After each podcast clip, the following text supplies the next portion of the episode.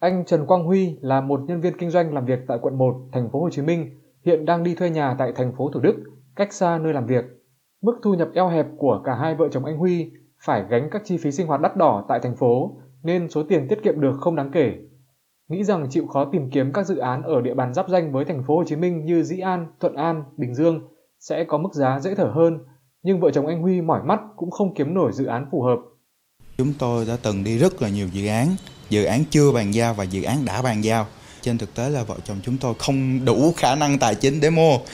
Cái khó khăn thứ hai là đó là giống như là cái việc kinh doanh của tôi là kinh doanh tự do. Do đó cái việc chứng minh với ngân hàng để mà vay vốn á, nó cũng không dễ dàng một chút nào.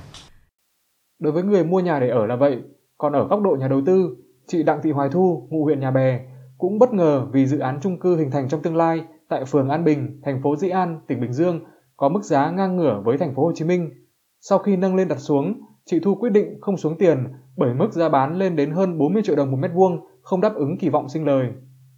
Nếu mà về cái yếu tố tăng giá hiện nay cũng như để tạo được cái tính thanh khoản hoặc cho người đầu tư thì điều đó là cũng rất là khó thì có ba cái yếu tố về đất về chi phí xây dựng hay là về chi phí tài chính thì nó có sự đột biến không nhiều thế nhưng vậy thì đặt ra là vậy thì cái kỳ vọng lợi nhuận của doanh nghiệp họ lại mức lợi nhuận tương đối cao hay sao để là, là xây dựng một cái mức giá như hiện nay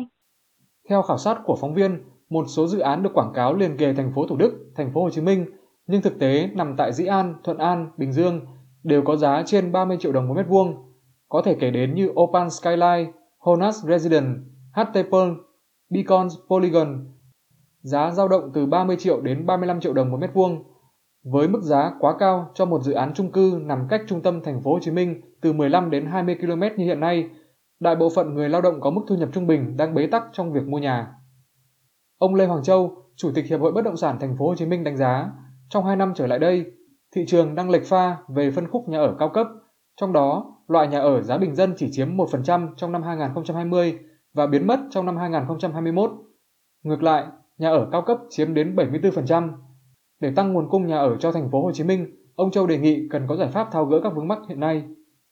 Cái vướng mắc tiền sử dụng đất là một cái vướng mắc mà chúng tôi đề nghị sắp tới đây khi mà nhà nước nghiên cứu để đặt ra cái thuế tài sản, thuế nhà đất thì cũng đồng thời thay đổi cái cách thu tiền sử dụng đất hiện nay, tức là chúng ta sẽ bãi bỏ cách thu tiền sử dụng đất thay thế bằng cái sắc thuế đánh trên hành vi chuyển mục đích sử dụng đất từ đất phi nông nghiệp lên thành đất ở.